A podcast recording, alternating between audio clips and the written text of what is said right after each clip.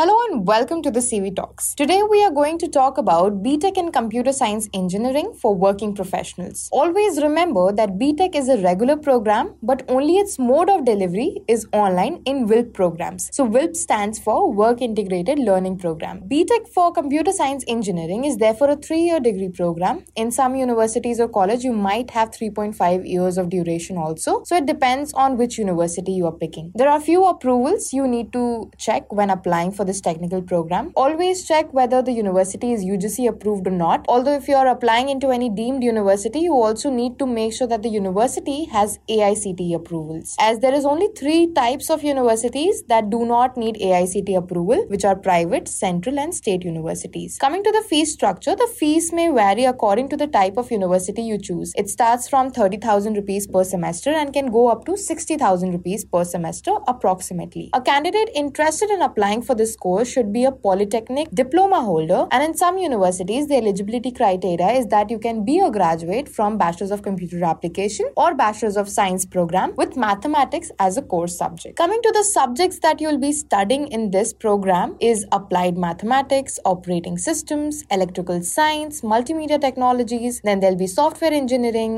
artificial intelligence data structures engineering mechanics and there'll be more subjects so these are the core subjects that you'll be learning here the exams will be conducted in online mode, whereas the practicals will be taken in an offline mode. Once you complete this degree, top recruiters that hire for these roles are L&T, Honda, Infosys, Bell, ONGC, NTPC, PWD, to name a few. A BTech graduate earns around 2.5 lakh rupees per annum to 9.4 lakh rupees per annum in any job he or she takes. So this is an average salary that I'm letting you know. I hope this podcast gave you an insight of what this program can offer. For more such podcasts, podcast, log on to collegevidya.com and don't forget to follow us on Spotify.